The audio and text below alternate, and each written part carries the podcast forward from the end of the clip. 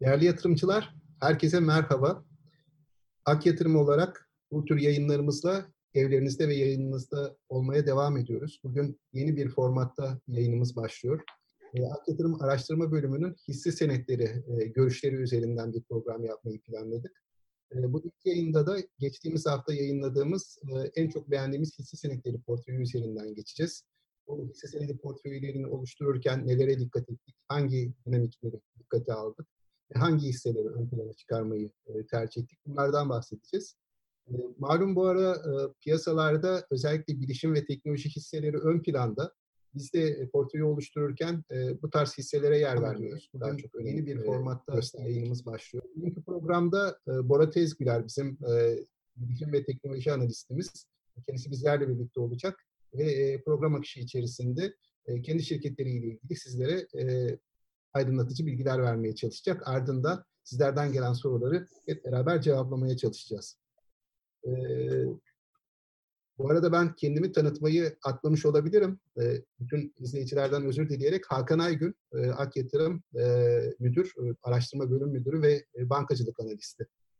Şimdi ilk ekrandan başlayacak olursak burada piyasalarda COVID-19 sonrası gelişmekte olan ülke piyasaları nasıl performans gösterdi onu kısaca bir özetlemek istedim.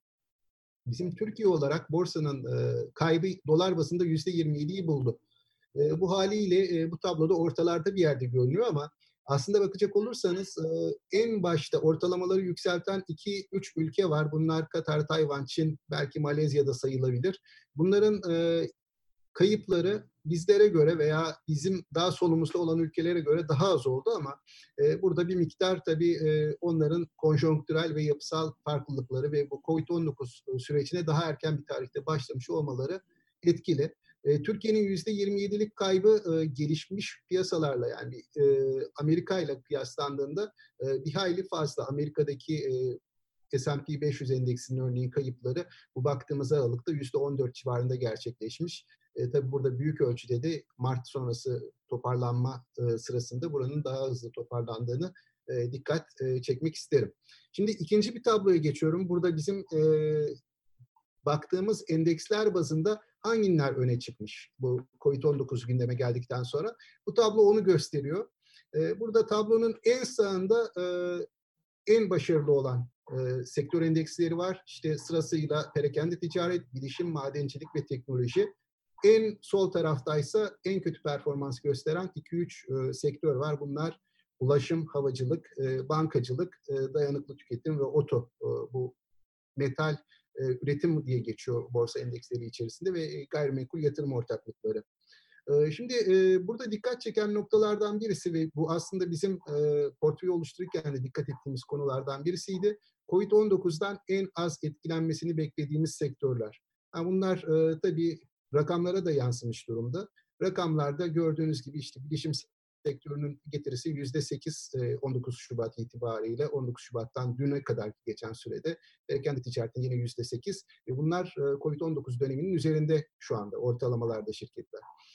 Ulaşım, havacılık tarafındaysa %29 bir kayıp var. Bankalarda yine ona yakın %28'lik bir dolar bazında kayıp var.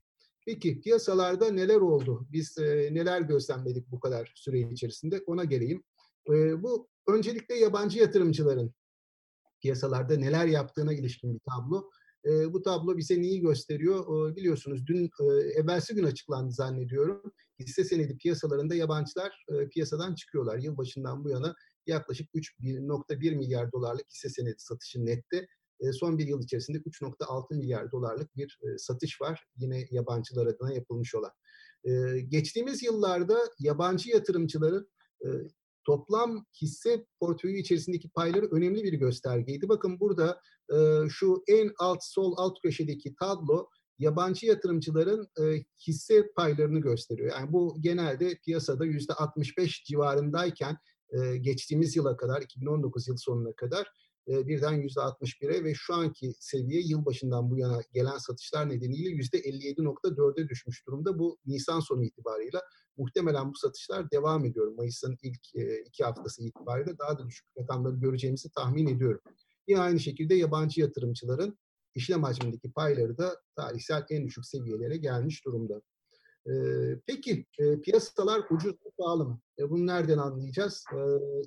Baktığımız göstergelerden birisi fiyat kazanç oranları. Burada yine fiyat kazanç oranlarına ilişkin bir tablo koyduk ve sizlere hani bunun üzerinden bir miktar fikir vermek istiyorum. Burada ortalama piyasa fiyat kazanç oranı yine biliyorsunuz analistlerin tahminlerini alarak bir araya getiren bir kuruluş var. Bloomberg bu önemli veri sağlayıcılardan birisi. Oradan aldığımız tahminler üzerinden şu anda piyasanın fiyat kazanç oranı 6.4, bankalarda 3.7, sanayi endeksinde 8.5. Bunlar grafikte gösteriyor zaten şu sol en üst köşedeki grafik. Tarihsel olarak dip seviyelerdeyiz. Hemen hemen tüm endekslerde sanayi biraz daha iyi durumda bu göstergeye göre. Tabii burada sanayi sektöründeki şirket karlarının beklentilerinin kur etkisiyle kur farkı zararları nedeniyle düşmüş olması da bunu biraz yükseltti son dönemde. Bunun da etkisi var. Peki diğer ülkelerle kıyaslandığında Türkiye'nin pozisyonlarda fiyat kazanç oranları açısından burada gösteriyoruz. Pakistan'ın arkasından en ucuz ikinci piyasa konumundayız. Şirket karlarına göre fiyatlama söz konusu olduğunda. Yine yatırımcıların baktığı göstergelerden birisi dolar bazında endeks seviyesi. Dolar bazında endeks seviyesine baktığımızda bizim piyasamız işte geçtiğimiz son 10 yıllık süreçte 5 dolarla 1.30 dolar, hatta bunun biraz daha altına geliyor, 1.27 dolar seviyelerinde işlem görmüş. 35 dolar seviyesini geçmişte en son 2013 yılında gördük. 2013 yılından beri aşağı eğilimli bir trendimiz var. Yine 1.30 dolar seviyesini bu son oynaklıktan önce 2004 yılında, 2008 krizi sonrasında ve geçtiğimiz aylarda gördük. Burada da işte geçtiğimiz yıl gördük. Hatta ilk önce Eylül ayında, sonra bu yılın Mart ayında ve en sonunda bu bahsettiğim COVID-19 krizi sırasında Mart ayında gördüğümüz seviyeler bunlar. Bu seviyelerde endeksin geçmiş örneklerde tutunduğunu görüyoruz. Dolar bazında bunun altına çok fazla hareket etmemiş, grafik bize bunu söylüyor. Az önce FK oranlarından bahsettim. FK oranları tabii tek başına bir gösterge olmayabilir. Ama bu sağ alt köşedeki grafik bize tarihsel olarak da bir miktar ucuz olduğumuzu, hatta tarihsel iskonto seviyelerimizde olduğunu gösteriyor. Genelde 2013 yılından sonra bakın bu Türkiye'nin FK oranının MSCI gelişmekte olan ülkelere kıyasla hangi seviyede olduğunu gösterir bir grafik. Burada biz 2013 yılına kadar artan bir trenddeymişiz. Yani iskontoyu azaltmışız giderek ve sonrasında yaklaşık olarak işte %10 kadar bir iskonto seviyesine ulaşmışız. 2013 yılında. 2013 yılından sonra biraz olumsuz yönde ayrışıyoruz diğer gelişmekte olan ülkelerde ve aşağıya gelen bir trend var ve en son %55 civarında bir rekor seviyede iskonto var. O iskonto seviyesini geçtiğimiz yılın sonlarında görmüştük. Son çeyreğinde görmüştük daha doğrusu. Şimdi oradan yine bu COVID-19 krizi sırasında o seviye görüldü. Tekrar %55, şu anki seviyede %49 iskonto oranı.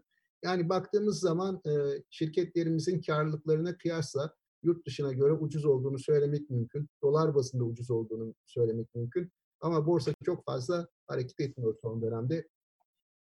Niye? Şimdi biz buradan itibaren biraz model portföyü hakkında sizlere bilgi vereceğim. Bizim model portföyü oluştururken nelere dikkat ettik? Biz bu model portföyü uzunca bir süredir oluşturuyoruz. Yani araştırma ekibimizin 2013 yılının sonlarından itibaren bunu uygulamaya başladık ve takip ediyoruz. Takip ederken de işte buradaki değişiklikleri genelde aylık bazda yapıyoruz. Bazen önemli şirket hareketleri oluyor. Daha kısa dönemlerde yaptığımızda oluyor. Ve bu şekilde onların bileşik getirilerini, her bir dönem için bileşik getiriyi hesapladık. Ne yapmışız diye görmek istedik. Burada bakın sol üst köşedeki grafik, kırmızı olan çizgiler bizim portföyümüzdeki getiriyi gösteriyor. Bu kırılmalar da portföy değişiklik tarihleri, orada içerikte yaptığımız değişiklikleri ifade ediyor. Her birisi bir nokta oluşturuyor. O noktalar arasında daha sonra işte çizgiyi çizerek bir grafiği oluşturmuş oluyoruz. Şu an itibariyle bizim 2014 yılı başından itibaren Bu portföyümüz %268'lik bir getiri sağlamış. Borsanın BIST 100'ün getiri endeksi, bu getiri endeksinin içerisine tabii temettüleri de biz dahil ettik. Daha adil bir karşılaştırma olması için yani BIST 100'ün açıklanan endeksi değil de takip ettiğimiz endeksi değil de getiri endeksi. Getiri endeksinin o tarihler arasında yani temettüler de dahil olmak üzere BIST 100'e yatırım yapan bir yatırımcının getireceği getiri %79 olarak gerçekleşmiş. Burada hani genel olarak kendimizi başarılı kabul edebileceğimiz bir sonuç çıkmıyor ortaya. O nedenle mutluyuz.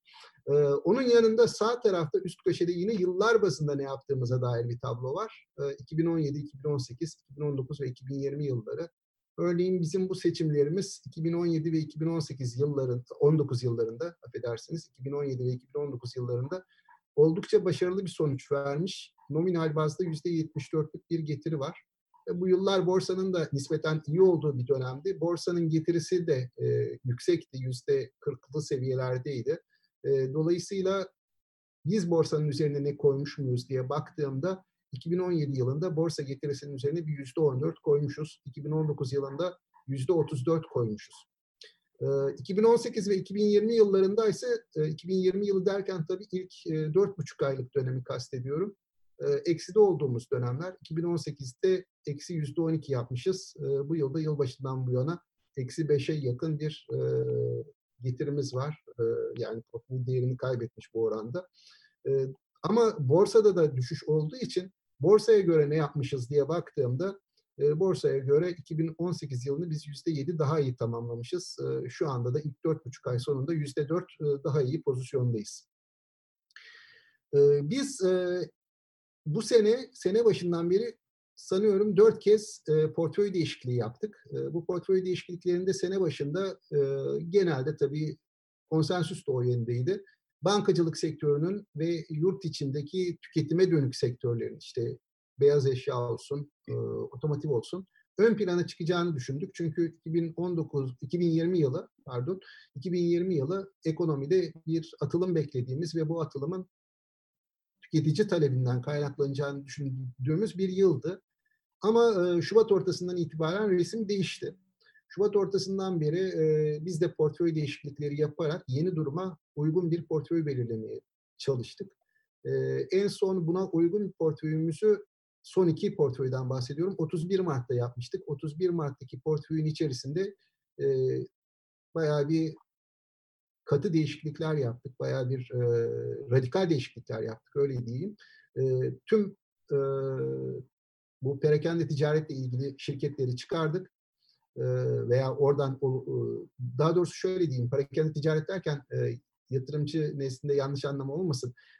Burada dayanıklı tüketime dahil perakende ticareti kastediyorum, gıda perakendeciliğini değil. Burada yani daha önceki stratejimizde önem atfettiğimiz, daha iyi performans göstereceğini düşündüğümüz bazı şirketleri çıkardık. Bunun yerine perakende ticaret ve bilişim sektörü ağırlıklı ve bankalarının da ağırlığının azaltılmış olduğu bir portföy yapısı sağladık. Bunu 31 Mart'ta yaptığımız portföyü, etkisini şurada görebilirsiniz. Bu sol üstteki şey, şu dip seviyeden yani aşağıya gelen endeksten yukarıya çıkış. Bizim o 31 Mart'ta yaptığımız değişikliklerin neticesi. Bu portföy üzerinde 5 Mayıs'ta şu an üzerinde konuştuğumuz tablodaki hisseleri içeren bir güncelleme yaptık. Çok büyük değişiklikler değil. Burada Doğan Holding'i ekledik o tarihte. Anadolu Cam ve Migros vardı 31 Mart'ta yaptığımız değişikliklerde. Bunları da 5 Mayıs tarihinde çıkardık ve yeni portföyle devam ediyoruz. Bir arkadaki sayfada yeni portföyün durumunu sizlerle paylaşmak istiyorum. Şimdi burada bizim hisse senetleri bazında yeni portföyün yapısı. Burada demiştim bankaların ağırlığını azalttık diye. 2 tane banka var. Önce ondan bahsedeyim. Garanti Bankası ve Yapı Kredi Bankası. Bunların toplam ağırlığı %22. Biz sene başında başlarken banka ağırlığımız %27'ler seviyesindeydi. Geldik %22 seviyesine. Yani bunu şimdilik bu şekilde devam ettirmeyi düşünüyoruz. Bahsetmiştim teknoloji ağırlıklı şirketler göreceksiniz portföyde diye. Gerçekten baktığımız zaman hani Aselsan olsun, Fonet olsun, Turkcell olsun bir şekilde teknolojiye değen şirketler, uyan şirketler. Yine perakendeden bahsetmiştim. Perakende sektörüne değdiği için Ülker, gıda perakendeciliği tarafında bizim portföyümüze girdi.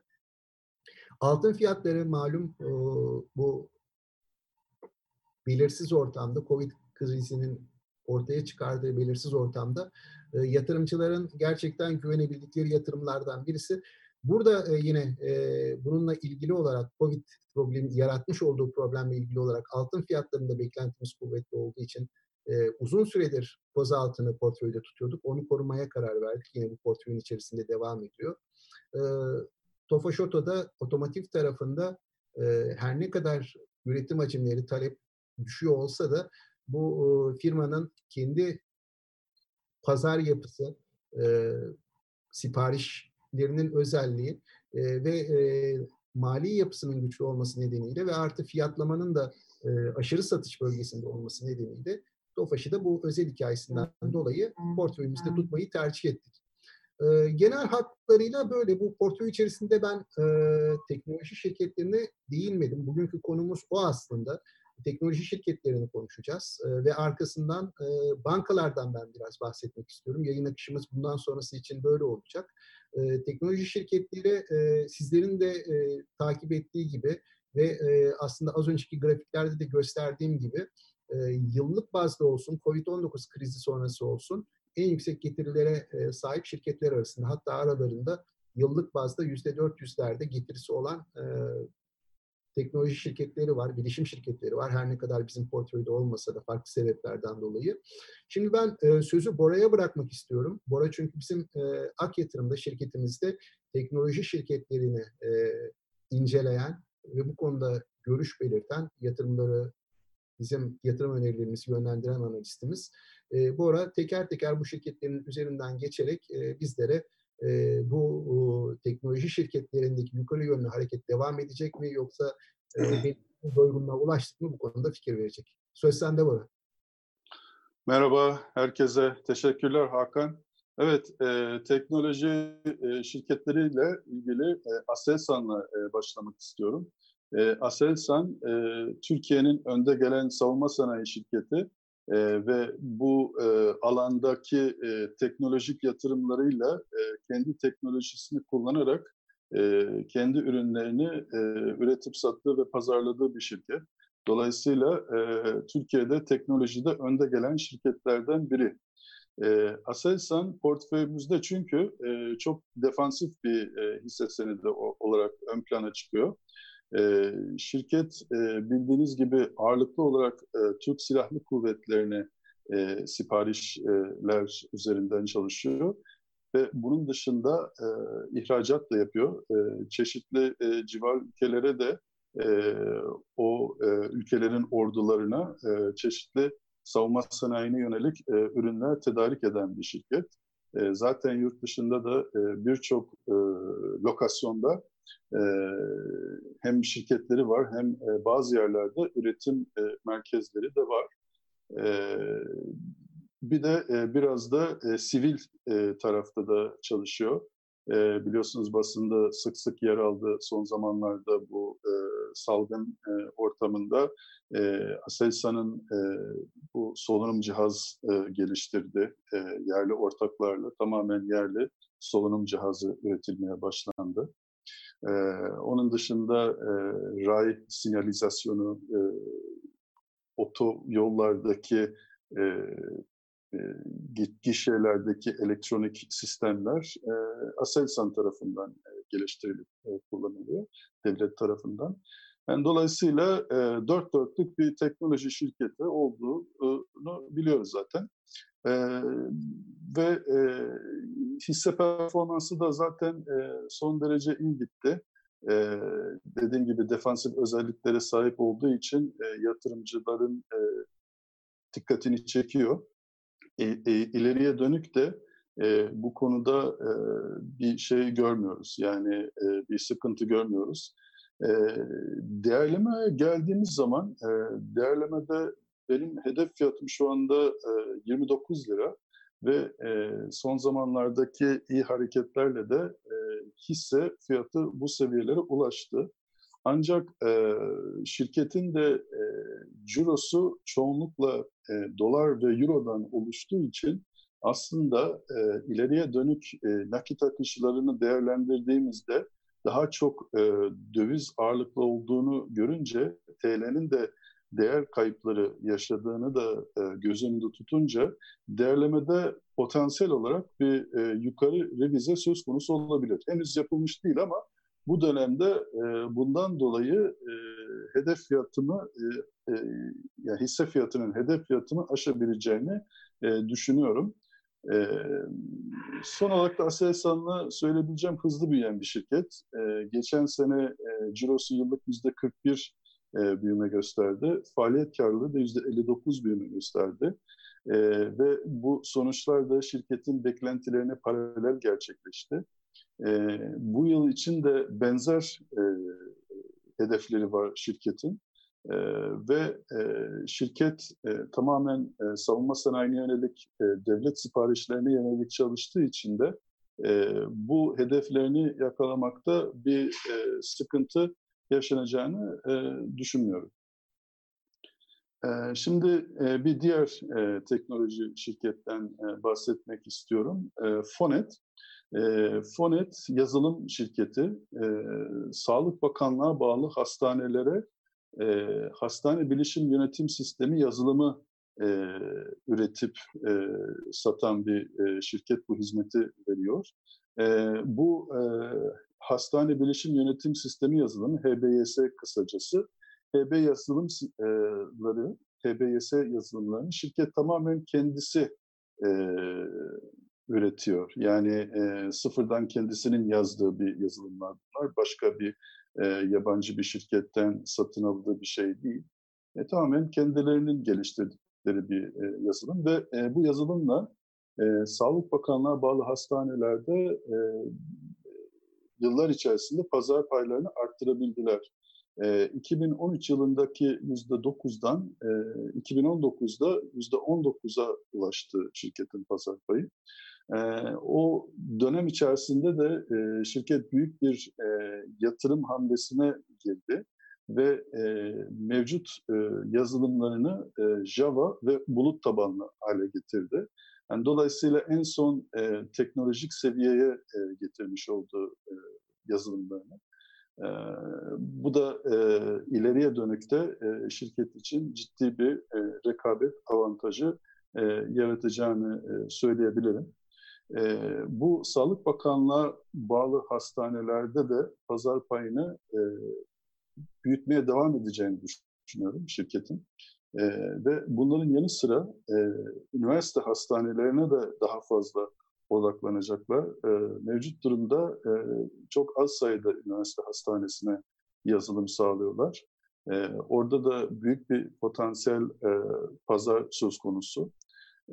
Onun dışında şehir hastaneleri biliyorsunuz ülkemizde yaygınlaşmaya başladı son yıllarda. Bu dev hastanelerinin bir kısmına Fonet zaten alt yüklenici olarak yazılım sağlıyor. Şirket ölçek olarak büyüdükçe kendisi bu şehir hastanelerinin ihalelerine katılmayı düşünüyor. Dolayısıyla önümüzdeki yıllarda orada da bir önemli bir büyüme potansiyeli var. Fonet'le ilgili de son olarak yurt dışı faaliyetlerinden bahsedeyim. Bu yurt içi faaliyetlerin yanı sıra şirketin 3 ülkede yaklaşık 10 hastaneye de bu HBYS yazılımını sağlıyor. Bunların 7'si Azerbaycan'da, 3'ü de Afrika ülkelerinde, Somali ve Nijer'de. Şirket yurt dışında da çok önemli bir potansiyel görüyor. Özellikle Afrika ve civar ülkelerde ve Balkanlarda birçok hastanede yeterince gelişmemiş HBS yazılımların söz konusu olduğunu tespit etmişler. Ve buralarda çok ciddi bir pazar olduğunu görüyorlar. Oralarda da büyümeler olacağını bekliyorlar. Bora pardon, bir Doğan Holding'e geçmeden önce ben birkaç şey var, sorun var aklımda. Şimdi bu şirketlere bakarken borsada yaklaşık 20-25 arası benzer şeyde şirket var. En azından bilişim endeksine dahil şirketler arasında dikkatimi çekti. Bu rekabet koşulları, bu şirketlerin sanıyorum başlangıç dönemindeki sermayeleri nispeten küçük ama hızlı büyüme potansiyeline sahip şirketler. Bir o açıdan bahseder misin? Bir de bizim izleyicilerimize de bir mesaj vermek istiyorum bu fırsattan istifade. Sizlerden de sorular gelirse sayın izleyiciler, bunları mümkün olduğu, sizi tatmin edecek şekilde mümkün mertebe cevaplamaya çalışacağız. Hem bu şirketlerle ilgili hem de genel bizim portföyümüzle ilgili olarak sorularınızı gönderebilirsiniz yine YouTube üzerinden. Bunlar bize iletilip daha sonrasında cevaplanmaya çalışılacak. Evet, yani Hakan, bilişim sektörü özellikle borsanın oluşturduğu bilişim endeksindeki şirketleri baktığımız zaman, değerlendirdiğimiz zaman çok farklı alanlarda aslında faaliyet gösteren şirketler olduğunu söyleyebilirim. Yani mesela Fonet yazılımın faaliyet gösterdiği alanla ilgili birebir direkt borsaya açık başka bir yazılım şirketi olmadığını söyleyebilirim. Dolayısıyla o bakımdan çok özgün bir pozisyonda.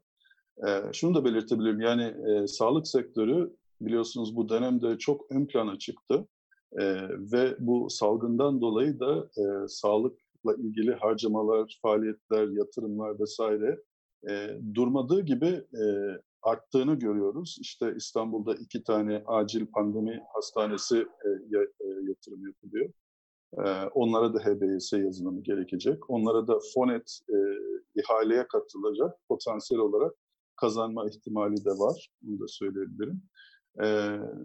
Dolayısıyla hani birebir karşılaştırmalar yapmak biraz zor ama yani şu bahsettiğin küçük sermayelerle başlamaları da önemli bir şey. Çünkü aslında konjonktür olarak bilişim ve yazılım hisseleri yatırım yapmak için çok iyi bir zaman diye düşünüyorum. Çünkü hepsi bayağı küçük boyuttalar. Ve ekonomi geliştikçe hızlı bir büyüme söz konusu olacak ve çok daha büyük boyutlara gelecek. İşte burada bakınız Logo Yazılım derim. Yıllar önce Logo Yazılım çok daha küçük şirketti ve yıllar içerisinde çok daha olgun, çok daha büyük bir hale geldi. İşte bu diğer yazılım şirketleri Fonet gibi ve diğerleri gibi yıllar içerisinde olgunlaşacaklarını düşünüyorum. Şimdi Doğan Holding'e geçelim. Doğan Holding'i de en çok önerilen hisseler listesine ilave ettik. Doğan Holding'de biliyorsunuz holding şirketi olduğu için net aktif değer değerleme yöntemiyle bir değerleme yapıyoruz. Burada işte holdingin sahip olduğu bütün varlıklara bakıyoruz. İşte iştirakler, gayrimenkuller, nakit vesaire ve ona göre mevcut hisse fiyatına göre bir karşılaştırma yapıyoruz. Yani burada şunu söyleyebilirim ilk etapta. Şirketin biliyorsunuz 2018'in ikinci çeyreğinde medya sektöründen çıktı ve medya varlıklarını sattı. O medya varlıklardan şirkete gelen yüklü bir nakit var ve o nakitin büyük bir kısmı halen duruyor bilançoda. Şirketin bilançosunda 2019 yıl sonu itibariyle 512 milyon dolar net nakit solo net nakit pozisyonu var. Ve bu paranın hepsini dolarda tutuyor şirket. Dolayısıyla kur volatilitesinden de korunmuş bir vaziyette duruyor o para. Şimdi o 512 milyon doları bir aklımızda tutalım, bir piyasa değerine bakalım. Şirketin piyasa değeri yaklaşık 700 milyon dolar civarında. Bu demek ki o nakdin dışındaki tüm diğer varlıklar için piyasa yaklaşık bir 200 milyon dolarlık bir değer biçiyor. Ama içine girip de detaylarına baktığımızda o portföyün 200 milyon dolardan çok daha değerli olduğunu söyleyebilirim. Mesela gayrimenkulleri var. İşte İstanbul'da Trump Tower, o başka İstanbul'da farklı yerlerde farklı gayrimenkuller, Doğan Holding'e ait olan, Bodrum Marina, New York'ta ve Romanya'da şirketin çeşitli gayrimenkulleri var. Bunların üzerine akaryakıt dağıtımda ilk 10'da olan bir şirketin %50'sine sahip Aykemiz zinciri. Onun dışında enerji sektöründe önemli varlıkları var. Hidroelektrik santrallarında payları var ve rüzgar enerji ve güneş enerji santralleri de var. Rüzgar enerjide ayrıca yeni bir rüzgar enerji santralı devreye girecek bu yıl içerisinde. Dolayısıyla orada da bir büyüme söz konusu olacak. Bu üç ana segment dışında bir de ayrıca internet ve eğlence segmentinde de şirketler var. Bunların içerisinde önemli olan hürriyetemlak.com. Hürriyet Emlak da mesela bir şey değeriyle ben koydum net aktif değerimi. Alış işlemi. Çünkü medya varlıklar satışı esnasında o Hürriyet gazeteciliğin altından alınıp direkt Doğan Holding'e geçti ve oradaki alış işlemi üzerinden değerlemeye koydum. Ama daha sonra Goldman Sachs yatırım şirketi de bu Hürriyet Emlak'ın %20'sini satın aldı. O alış fiyatı da açıklanmadı. Ama o da çok önemli değil. Yani burada önemli olan önümüzdeki yıllardaki Hürriyet Emlak'ın büyüme potansiyeli. Çünkü bu özellikle salgın döneminde dijital e-ticaretin ne kadar önemli hale geldiğini gördük. Önümüzdeki dönemde normalleşmede olunca emlak piyasası tekrar canlanacak ve orada ciddi bir büyüme olacak. Dolayısıyla orada gizli yüksek bir potansiyel, değerleme potansiyeli görüyorum.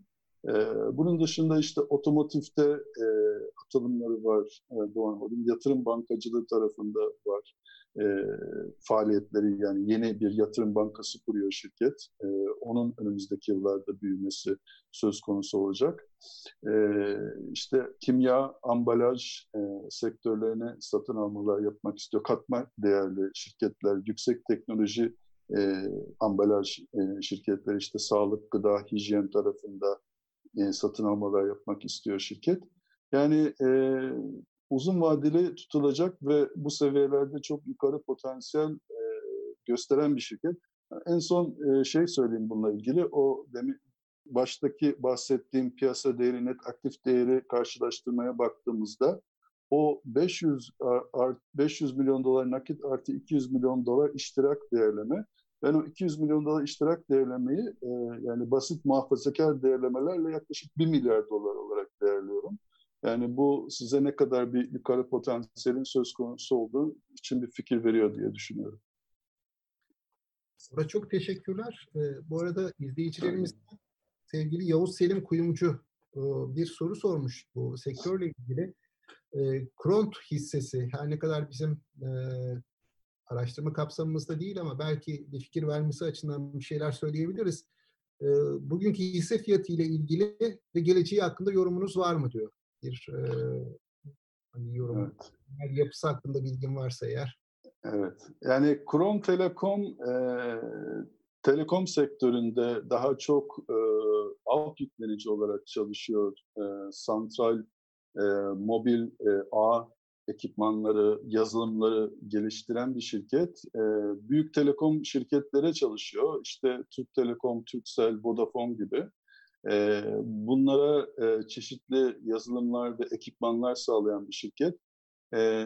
Başında da bahsettiğim gibi Hakan, Telekom da hani teknoloji içerisinde söz konusu ve defansif bir sektör. Dolayısıyla orada da yatırımların devam ettiğini söyleyebilirim. Kron Telekom spesifik olarak senin de dediğin gibi inceleme kapsamında olmadığı için çok net böyle projeler hakkında bilgi aktaramıyorum ama Dışarıdan gözlemlediğim kadarıyla burada da bir yavaş, yani salgından dolayı bir yavaşlama söz konusu değil. Yani aslında Kron Telekom da bayağı diğer telekom şirketleri gibi makroekonomik yavaşlamadan korunaklı bir şirket. Yani dolayısıyla biraz Turkcell, Türk Telekom paralelinde düşünülebilir. Teşekkürler. Bir soru daha var. Bilmiyorum, tekrardan dönmüş olacağız. Burada bir gelişme var mı şeklinde ben sorayım. Sayın Mehmet Özbilgi sormuş bu soruyu. Dohol Yatırım Bankası kurmak istiyordu. Ne oldu diyor. Hani son dönemde duyduğumuz bir gelişme varsa bu konuda biraz daha detay verebiliriz belki. SPK onayladı. Tamamlandı yani o başvuru süreci. Bundan sonra artık Yatırım Bankası'nın lansman faaliyetlerinin başlamasını beklemek gerekiyor. Orada herhangi bir gecikmeye ve engel yok. Yani kurma işlemi tamamlandı. Kuruluş aşamasına geçildi. Teşekkürler. Ben biraz bankalara değineyim. Sonra daha gelen sorular olacaktır mutlaka. Onlar üzerinden tekrar geçeriz. Yalnız kısa bir süre istiyorum. Bir sorun var. Bir dakika. Bora... Evet. Tamam. Ben Hakan acil bir şey çıktı. Ben kısaca bahsedeyim. Yani Hakan'ın da dediği gibi bizim model portföyde daha çok bu teknoloji şirketlerine ağırlık vermek istedik.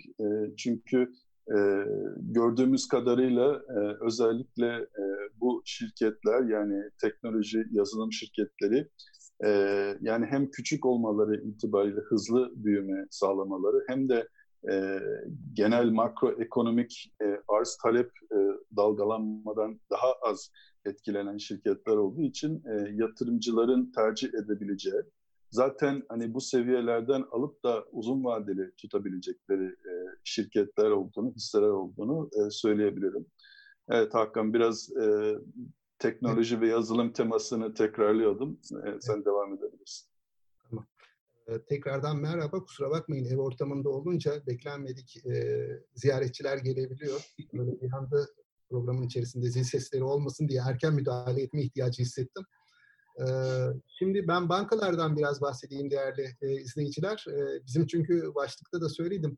Bankalar 2020'ye büyük bir beklentiyle girdi. Kar beklentileri %50'ler seviyesindeydi sene başında. Yıllık artış bazında söylüyorum bunu. Çünkü bizim bu seneden beklentimiz işte kredi artışının 2019'a göre daha iyi olacağı yönündeydi. Faiz tarafında olumlu bir eğilim vardı. 2019 yılının özellikle ikinci yarısında özel bankalar sorunlu kredilerini büyük ölçüde temizlemişlerdi. Yani 2020 yılına provizyon yükü çok fazla sarkmayacaktı. Ama ne olduysa bizim dışımızda gelişen tabii bir takım faktörler. Bu COVID-19'un ortaya çıkması bu projeksiyonları büyük ölçüde bozdu. Şimdi baktığım zaman kar beklentilerine, analistlerin kar tahminleri hızlı bir şekilde aşağıya geliyor. Yani şu an sene başında %50 artış öngören ortalama tahmin düzeyi şu an yaklaşık olarak %15-20'ler seviyesinde. Bu ilk çeyrek sonuçlarının ardından da muhtemelen biraz daha kar tahminlerini analistler aşağıya çekebilirler. Çünkü bankalar yılın geri kalanında da yüksek karşılık ayırabilecekleri işaretini verdiler. O yönde bir tahminleri var. Ya dolayısıyla bizim büyük ölçüde bu yılı %10-15 civarında bir kar artışıyla tamamlama ihtimalimiz bulunuyor bankacılık sektöründe. Tabii burada belirleyici olan konu bu sorunlu kredi hacminin ne ölçüde büyüyeceği ve bankaların 2021'i de düşünerek, tabii bu arada şunu da belirtmekte fayda var. Bankacılık sektöründe takipteki alacaklar hızlı bir şekilde büyümüyor. Burada alınan yasal düzenlemelerin de etkisi var. Örneğin bu COVID-19 krizi ortaya çıktığında dedi ki otorite, özellikle ticari tarafta kredi ödemeleri 2 ay ertelenebilir. Bunun haricinde yakın izlemeye atma süresi 1 aydı. Bu 3 aya uzatıldı. Takibe dönüşüm süresi 3 aydı. Bu da 6 aya uzatıldı. Dolayısıyla takibe dönüşüm yavaşladı. Fiilen şu anda baktığımız zaman sorunlu kredi hacmi büyümüyor. Yani yaklaşık olarak Şubat sonundan beri, hatta yılbaşından beri büyümüyor.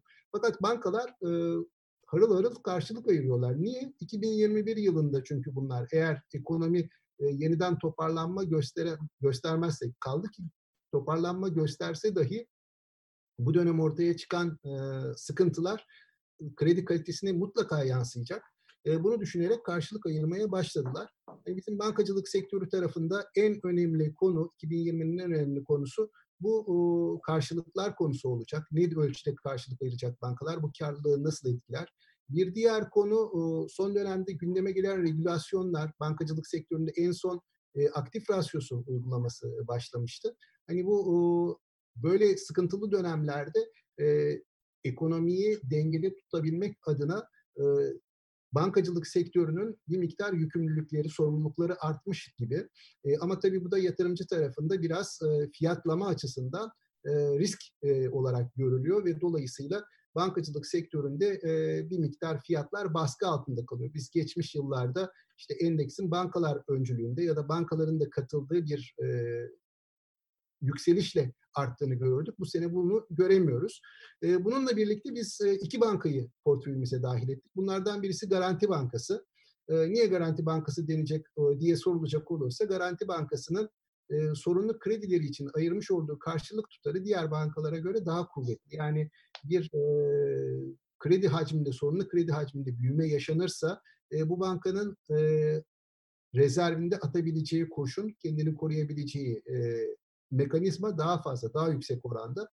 Bunu dikkate alarak ekledik Garanti Bankası'nı. Artı aynı zamanda sermaye yeterlilik rasyosu daha kuvvetli. Böyle defansif kalınmasının gerektiği dönemlerde sermayesi güçlü bankaların daha ön plana çıkacağını düşündük. İkinci önerdiğimiz banka Yapı Kredi Bankası oldu. Yapı Kredi Bankası'nda da bir değişim dönüşüm hikayesi olduğunu düşündük. Her şeyden önemlisi, yani buradaki hikaye bir dönüşüm hikayesiydi. Çünkü Yapı Kredi Bankası geçtiğimiz yıllara baktığınızda sermaye yeterlilik rasyosu düşük kalmış bir banka. Kime göre düşük kalmış bir banka? Diğer özel sektör bankalarına göre. Yani Akbank olsun, Garanti Bankası, İş Bankası olsun. Bunlara göre bir miktar geride kalan bir bankaydı. Şimdi bunun tabii bankanın o dönemki büyüme stratejileriyle, ortaklık yapısıyla çok yakından ilişkisi vardı. Bu yeni dönemle birlikte işte hisselerin Koç grubuna devriyle birlikte burada daha hızlı kararlar alınabileceği, daha etkin bir yönetim sergilenebileceğini düşündük. Dolayısıyla Yapı Kredi Bankası'na da model portföyü ekledik.